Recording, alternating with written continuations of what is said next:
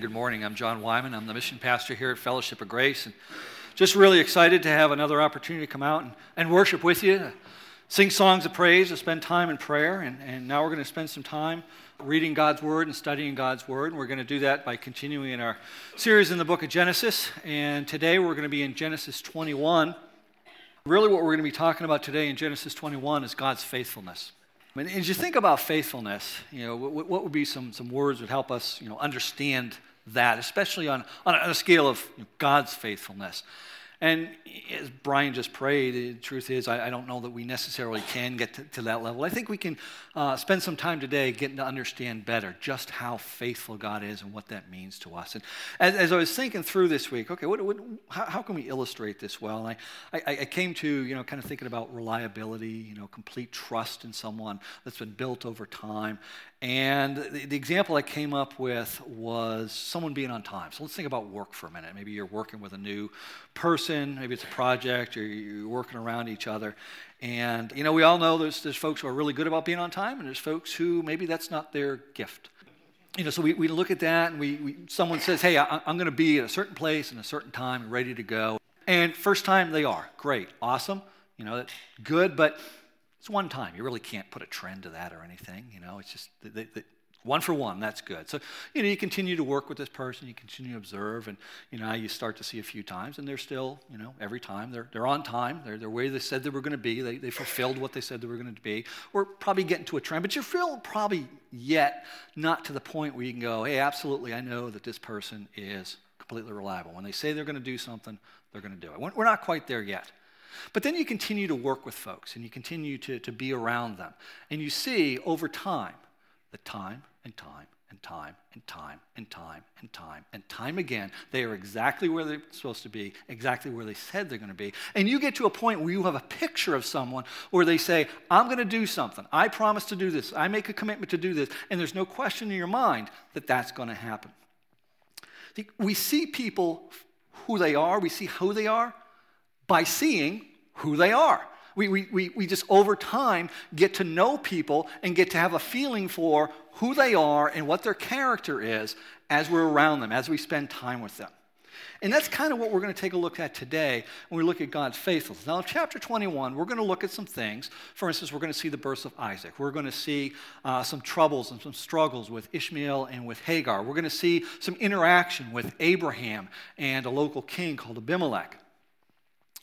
But what we're really taking a look at today, what we really want to focus on, is God. We want to talk about God's faithfulness. Because the people in the accounts, they are extremely important. People matter. People are important. But we really want to hone in today on the truths that God is teaching us about himself. And the first one we're going to see today is that God fulfills his promises. And we see this in verse 1 and verse 2. And in there it's written, the Lord visited Sarah as he had said, and the Lord did to Sarah as he had promised. And Sarah conceived and bore Abraham a son in his old age at the time in which God had spoken to him. Now, remember here that at this point, Sarah's about 90 years old and Abraham's about 100 years old. This is not normative. This is not normal. The point here is not so much about a child being born. This is important. But it's really about God fulfilling all his promises. Isaac's birth is one very good example of that. As we look at the Bible really is God's revelation of himself to us. So that when we read the Bible, we get to understand who God is, what his character is, what a life is lived with him as the central figure in our lives. And as we do that, and as we go through Genesis 21 today, we're going to continue to see that God is completely reliable and is completely faithful to his promises. So if we look at the case of Isaac here, and God being faithful, we can actually go back to Genesis 12. That's where this discussion starts of a son being born. Now in Genesis 12, Abraham is 75 years old. And God says to him, to your offspring, I give this land. He's making a promise of land. He says, to your offspring, I give this land. There's one minor glitch with that from Abraham's perspective is he doesn't have any offspring. And oh, by the way, he's 75 years old. We kind of continue on. We look at Genesis 17. Not only does he say to your offspring, he promises a son through his wife, Sarah.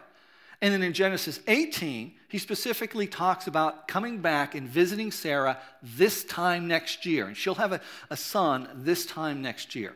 See, if we look at these two verses again, God is active and highlighted three separate times. This is a supernatural act. It can only be done by God. The Lord visited Sarah, as he had said, and the Lord did to Sarah as he had promised. Now, Abraham's present, Abraham's part of this, but he's not even mentioned in verse 1. It's because it's all about God. It's all about God fulfilling his promises. You can't attribute this to anybody other than God, because he's revealing his power and his faithfulness through this birth, through the birth of a child that couldn't come any other way, and through a timing that's his and his alone, so that we can understand that God is completely in charge, and then when he makes a promise, he keeps a promise. The next thing we see is that Abraham showed obedience, and we see that in verses 3 and 4. If we read that together, we'll see that Abraham called the name of his son, who was born to him, whom Sarah bore to him, Isaac. And Abraham circumcised his son, Isaac, when he was 8 days old, as God had commanded him. Now, as we read through Genesis and we see the accounts of Abraham, we can see that Abraham was clearly called by God, and Abraham demonstrated great faith in his life. In this case, he clearly obeys a command from, actually two separate commands from Genesis 17. One is when God tells him he will name him Isaac. The other is when he gives him instruction to circumcise the man on the eighth day. But as we read Genesis, we can also see that Abraham, although he was a man of great faith, he was also a man who at times demonstrated a lack of faith. He sometimes demonstrated some real disobedience. For instance, when he was leaving, God told him to leave Haran. He told him, leave your family behind. He took his nephew Lot. That didn't work out so well. Abraham told his wife Sarah on two separate occasions, one of which we're going to look at today, to lie, to tell people that she was his sister and not his wife. And then we know that he fathered Ishmael by Sarah's servant Hagar. See, just like each of us, Abraham is capable of great faith, but he's also capable of great unbelief. But in Abraham's case, and in our case, that doesn't change God's faithfulness. See, God acted first here. And when he did, Abraham had a response. In this case, the response was obedience. See, whenever God makes a promise, whenever God acts, we have a choice to make in how we're going to respond. And that applies even when the promise that God makes is way beyond anything we could normally understand or we could even believe. And that leads us to our third truth, which is that God's promises are greater than anything we can imagine. And we see that in verses 5 to 7. In there, we see that Abraham was 100 years old when his son Isaac was born to him. And Sarah said, God has made laughter for me. Everyone who hears will laugh over me. And she said, who would have said that, to Abraham, that Sarah would nurse children?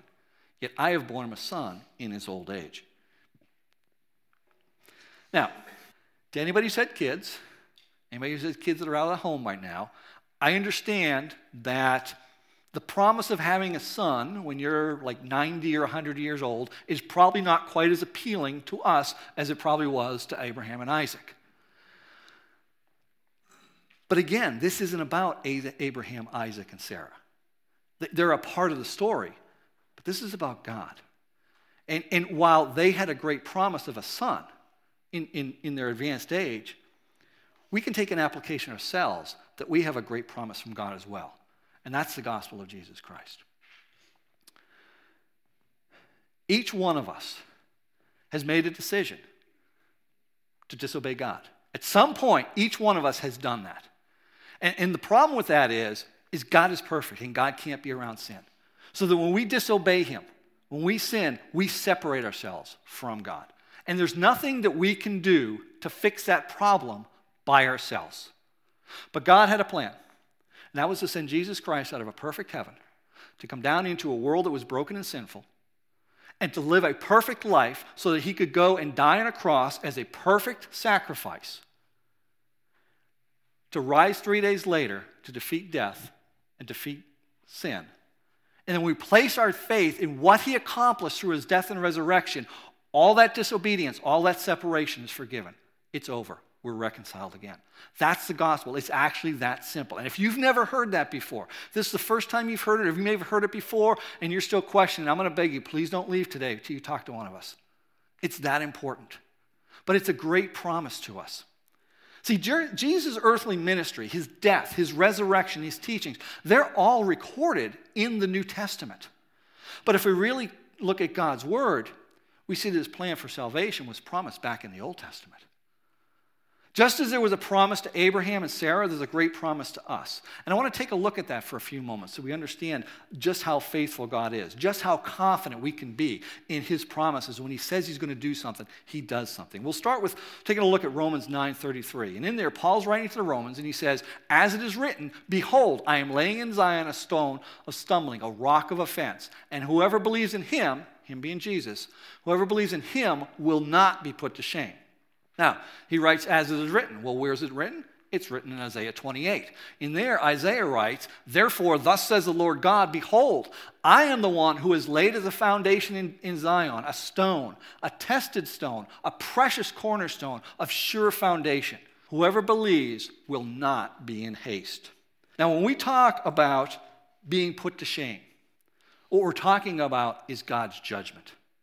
What Paul and Isaiah are both pointing to is that when we believe in what Jesus Christ accomplished through his death and resurrection, we are not put to shame by being judged guilty.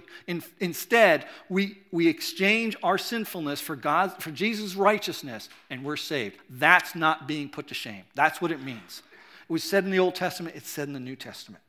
Matter of fact, we can look at Jesus being referenced specifically in Psalm 118, Zechariah 4, Matthew 21, Mark 12, Luke 20, Acts 4, 1 Corinthians 3, Ephesians 2, 1 Peter 2. Each one of those references specifically talks of Jesus as that cornerstone. It's consistent throughout the scriptures. Folks, the truth is that forgiveness is a rather rare act in our world today. That's a sad fact. For those of you who may remember the story of Michael Vick. If you don't know who Michael Vick is, he was a quarterback, actually an excellent quarterback at the time. He was playing for the Atlanta Falcons. He was kind of like on top of the football world. I mean, he was an amazing athlete, an amazing quarterback. And then it was discovered that he was part of a dogfighting operation. And when it first came out, he denied it. He blamed it on friends, and he blamed it on family members that they were taking his money and doing it in his name, and he didn't know anything about that. And, until that story unraveled. And he was convicted. He went to prison for several years. And while he was in prison, he was discipled by several men, one of which was Tony Dungy, a Christian and a football coach. And over a period of time, as Tony Dungy discipled Michael Vick became truly repentant. He recognized the wrong that he had done, and he was truly sorry for it. And he paid his debt. He paid his penalty. And now he's being released from prison. And now the question is he going to go back and play football? Because he's still a relatively young guy. He's still of age to play football. And, you know, if you've ever looked at sports situations like this, whenever there's a condition or a situation like this, you've generally got, you know, two groups of folks when teams are looking or sign someone with, you know, a questionable background or a bad sin in their past. And the first group is folks who, all they're looking at is, here's this amazing athlete who's going to help us win more games, and we're just like ecstatic. This is awesome. And then you've got this group of folks over here who are appalled that we would let this horrible sinner come and resume his career, resume his life. You know, and there's always this tension there between the two of them. And I was watching a documentary on this once, and he ended up signing with the Philadelphia Eagles. And again, two groups of folks. One group extremely happy, excited, now we're going to win Super Bowl. Other group are out there protesting in front of the stadium. And they actually had an interview with a bunch of folks. I remember this one lady that they interviewed, and she is just raging. She is absolutely raging. And I mean, like, her eyes are scary, you know? And she's like, I will never forgive him, and nobody should ever forgive him because he doesn't deserve to be forgiven. Like, wow, kind of put yourself in a pretty important position there, didn't you? Especially when we consider That if maybe we turned and had your whole life exposed, does that mean that none of us deserve to be forgiven as well? That's kind of a scary thought. But the sad part is, this attitude is way too common in our world today. You can almost use the word prevalent, that folks don't deserve to be forgiven. Like we've decided that on our own. And I wonder if that's part of the problem in people accepting God's grace, that the thought of forgiveness simply by placing your faith in what Christ accomplished through his death and resurrection is sufficient, that we don't have to do something ourselves. It's almost too much, too good to be true, unless we go back to God's faithfulness. Unless we go back and look and see time and time and time and time and time and time again. God makes a promise and he keeps a promise. So that when God says that all you have to do is put your faith in through what Jesus Christ accomplished through his death and resurrection, and you are saved, you are forgiven, then we can have that assurance. We don't have to look at it through the lens of the world because we've got a completely different standard to look at. You know, I used that example before of being on time and being late. I think if any one of us had like our life history up there, you know, some of us would be like way on the on-time side, but we'd probably have some lates in there. We'd probably have a few times that we were late in there and kind of messed up. I use that example for a reason. There's no lates because God never failed to accomplish his promises. And that's the point here. If we look at the promise of salvation, like I said, it's documented in the New Testament, but it's promised throughout the Old Testament. I'm going to talk about, just go over real quick, some promises of Jesus coming throughout the Old Testament. You know, we see in Micah 5:2 that Jesus would be born in Bethlehem. We see that documented in Matthew 2. We see Isaiah 7:14 promised that he'd be born a virgin. We see that documented in Luke 1:35. Zechariah 9:9 says he's going to ride into Jerusalem on a donkey and he's going to come in gentleness. We see that documented in Matthew 21. We can go to Isaiah. We can go to Isaiah 53:9. It says he would die with the wicked, with the sinful, and be buried with the rich. Luke 27:38 talks about the fact that when he was crucified, he went to the cross. There was a thief on one side, there was a thief on the other. But later on in Matthew 27, in verses 59 and 60, we see that Joseph of Arimathea went down and requested Jesus' body so he could bury it in the tomb that he had prepared. We see that in Isaiah 53:10 that he would be resurrected from the grave. We see that documented in Matthew 28, Mark 16, Luke 24, and we see it mentioned by Paul in Romans 4. And then in Psalm 16:10, the psalmist tells us that Jesus' body would not decay, and we see that documented in Acts 2:31. See, these are just a few of the references that point us to Jesus, all to Jesus. You know, I use that on-time versus late example. Time after time after time after time after time. God promises, God delivers. God promises, God delivers. God promises, God delivers every single time. That's the point we want to take out of this. See, just as Abraham and Sarah received a great gift that was really beyond their ability to understand as 90 and 100-year-old parents, we also have the gift of a great promise of salvation. Now, this is a great promise. It's a great truth. But there's another truth we have to understand that goes along with that. And that's the truth about consequences to our decisions and our actions. And we see that when we look that Hagar and Ishmael were cast out. We see that in verses 8 to 14. In there it describes that the child, this is Isaac, and the child grew and was weaned. And Abraham made a great feast on the day that Isaac was weaned. But Sarah saw the son of Hagar, the Egyptian. Now she's talking about Ishmael. Sarah saw the son of Hagar, the Egyptian, who she had borne to Abraham, laughing.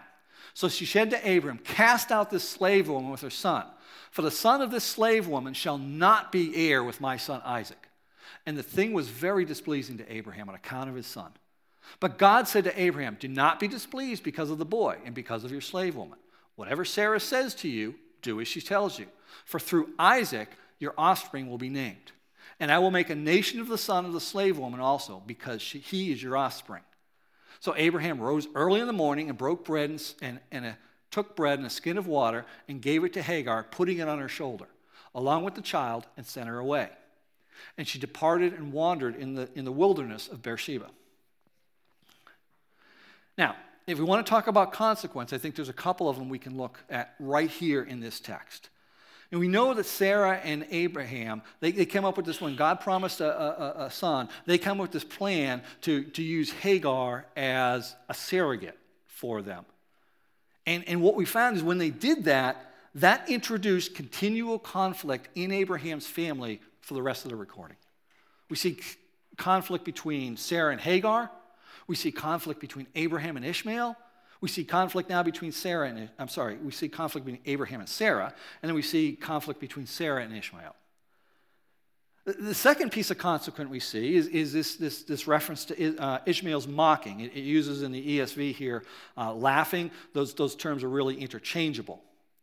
And in the result of his mocking, the consequence of his mocking, Paul calls it a persecution when he refers to it in Galatians 4, is that both Hagar and Ishmael are cast out of the house. They're sent away. They can't be a part of the family anymore. Now, a point on this, on Ishmael's mocking, and what we know and what we don't know.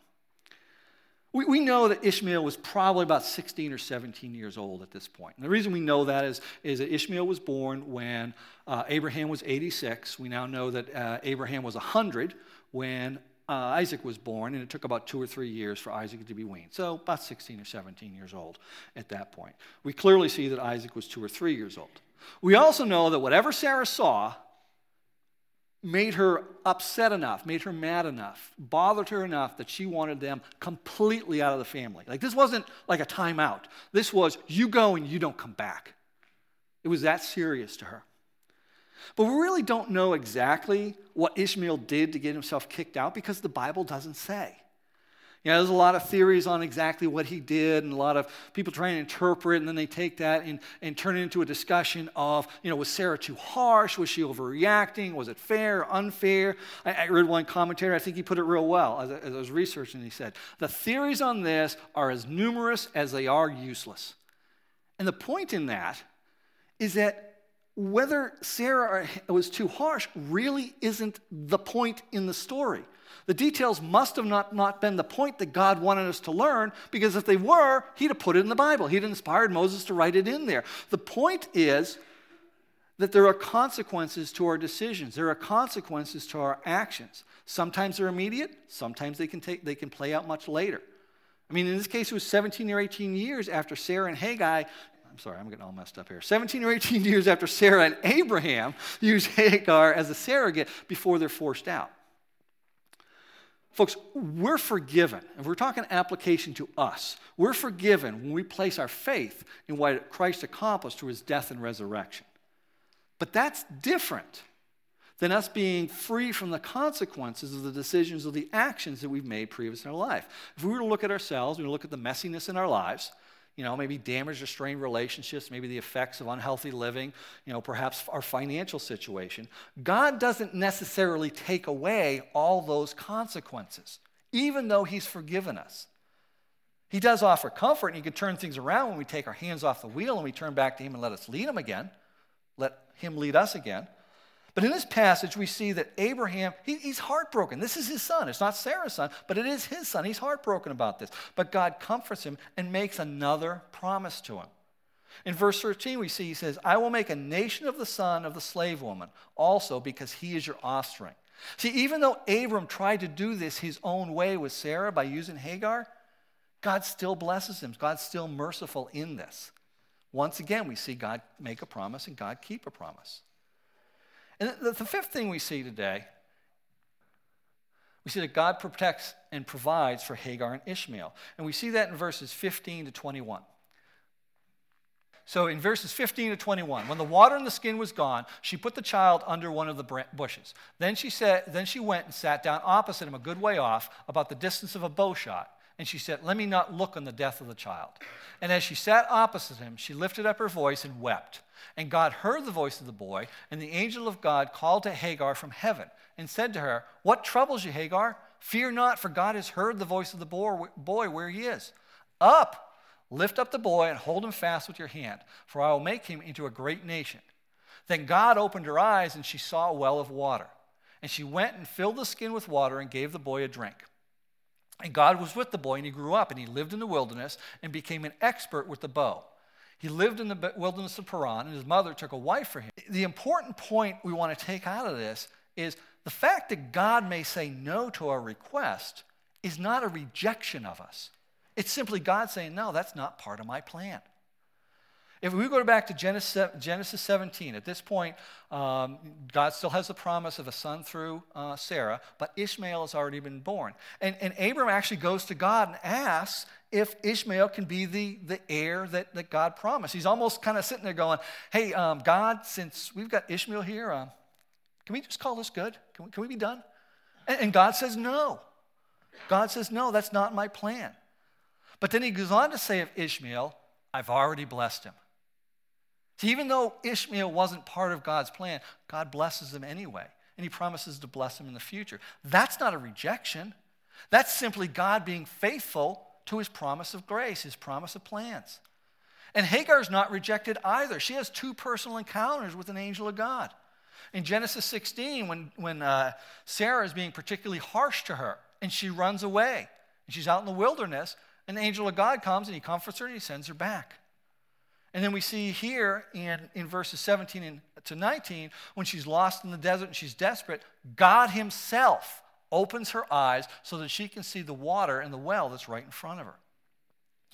So I think the example of Hagar and Ishmael in the desert is kind of a good picture of desperation. If you ever spent any time in the desert, it can be a very harsh, a very unforgiving environment. The desert can seem like kind of a hopeless place.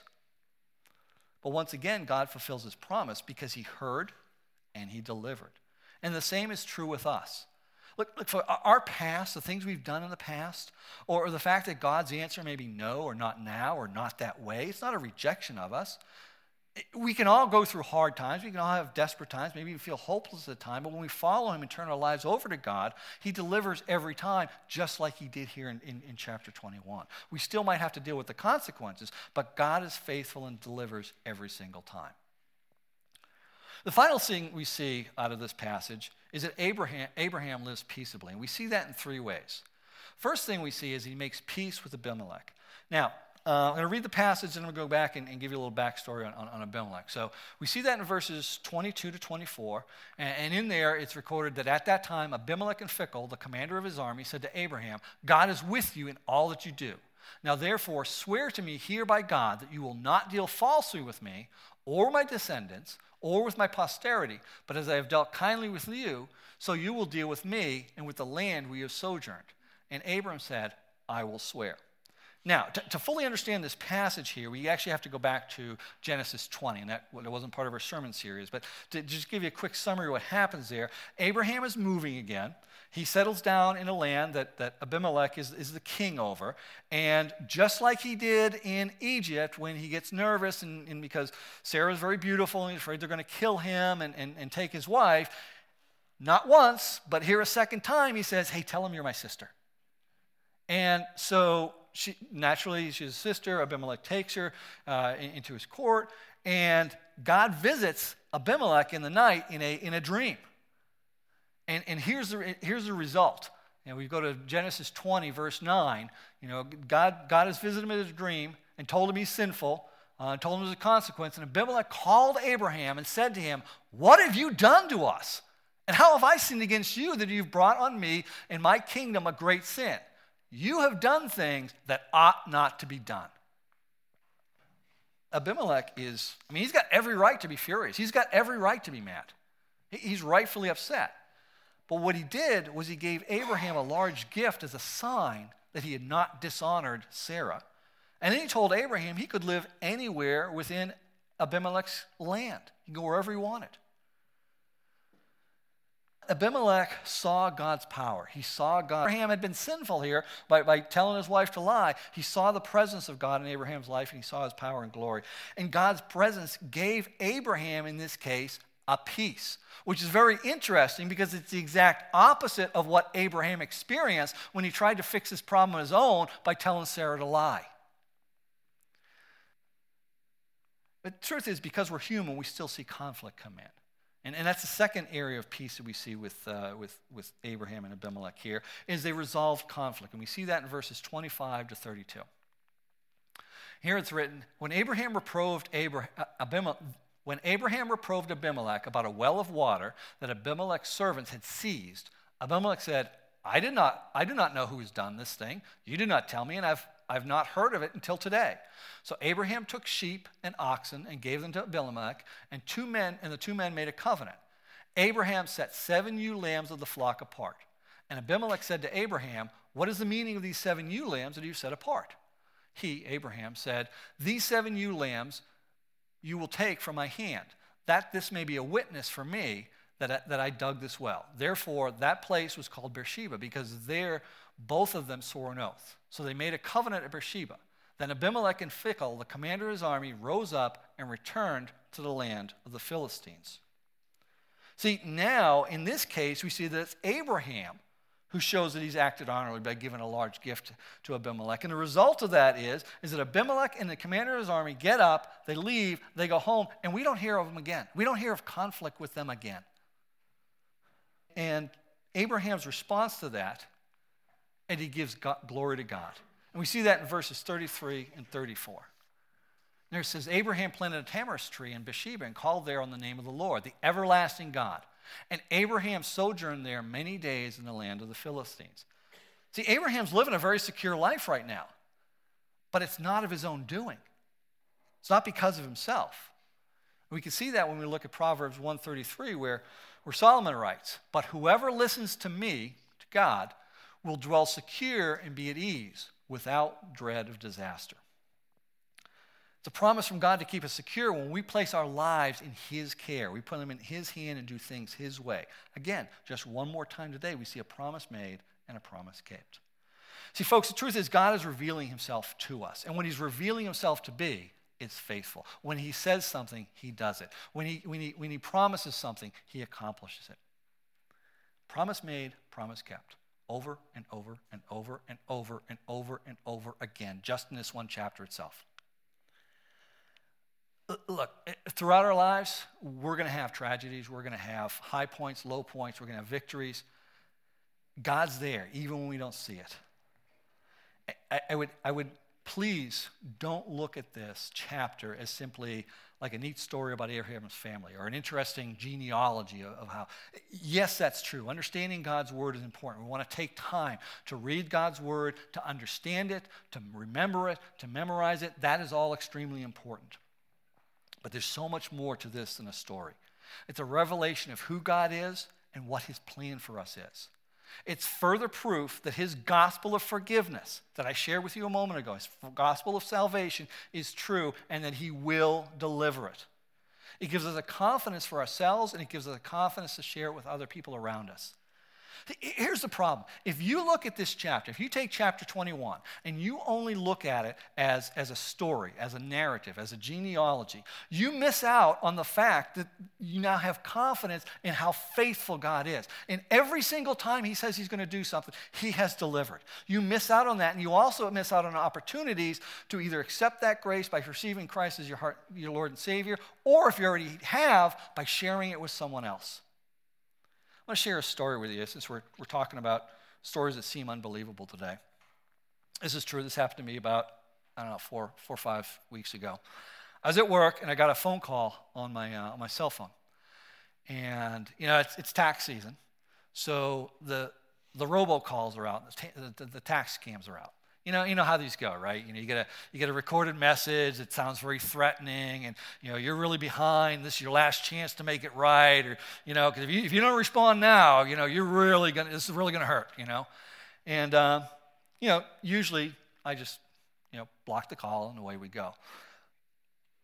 You can think I'm nuts, but every once in a while I get these telemarketers, these calls. And, you know, it's a scam, and every once in a while I'll try and engage with them. You know, now usually the result of that is either hanging up or profanity and hanging up. But in this case, it was a little bit different.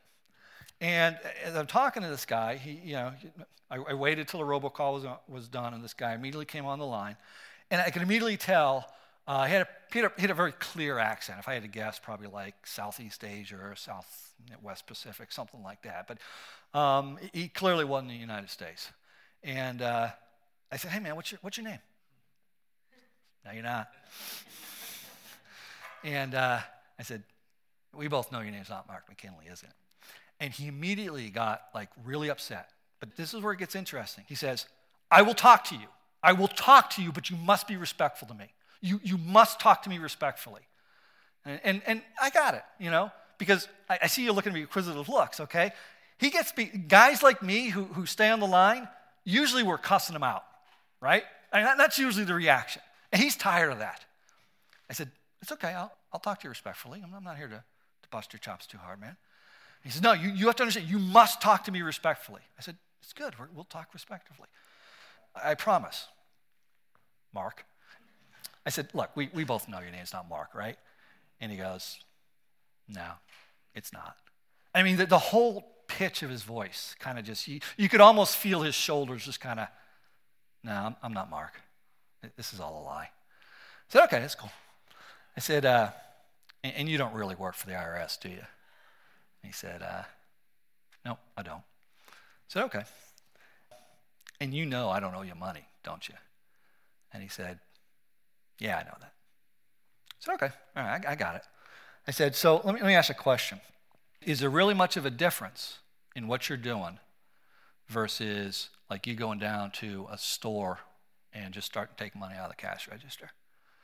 And he immediately started to explain to me that, you know, I came into the city, things were tough, I couldn't get a job, and, you know, the whole 9 yards. And I said, okay, dude, I got all that. I understand life is tough. I'm not here to bust your chops. But you haven't answered my question yet. Is there a difference? And he said, nah, there's really not a difference. I said, okay, well, can I give you some advice? He said, yeah. I said, you need to get up and walk out right now. He said, oh, you don't understand. It's too hard. I said, dude, I don't understand. I mean, I don't understand your personal situation, but I understand it's hard. But I also understand that you just told me that you lied who you were, you lied about who you're working for, and you lied about telling me I owed you money. How do you feel about that?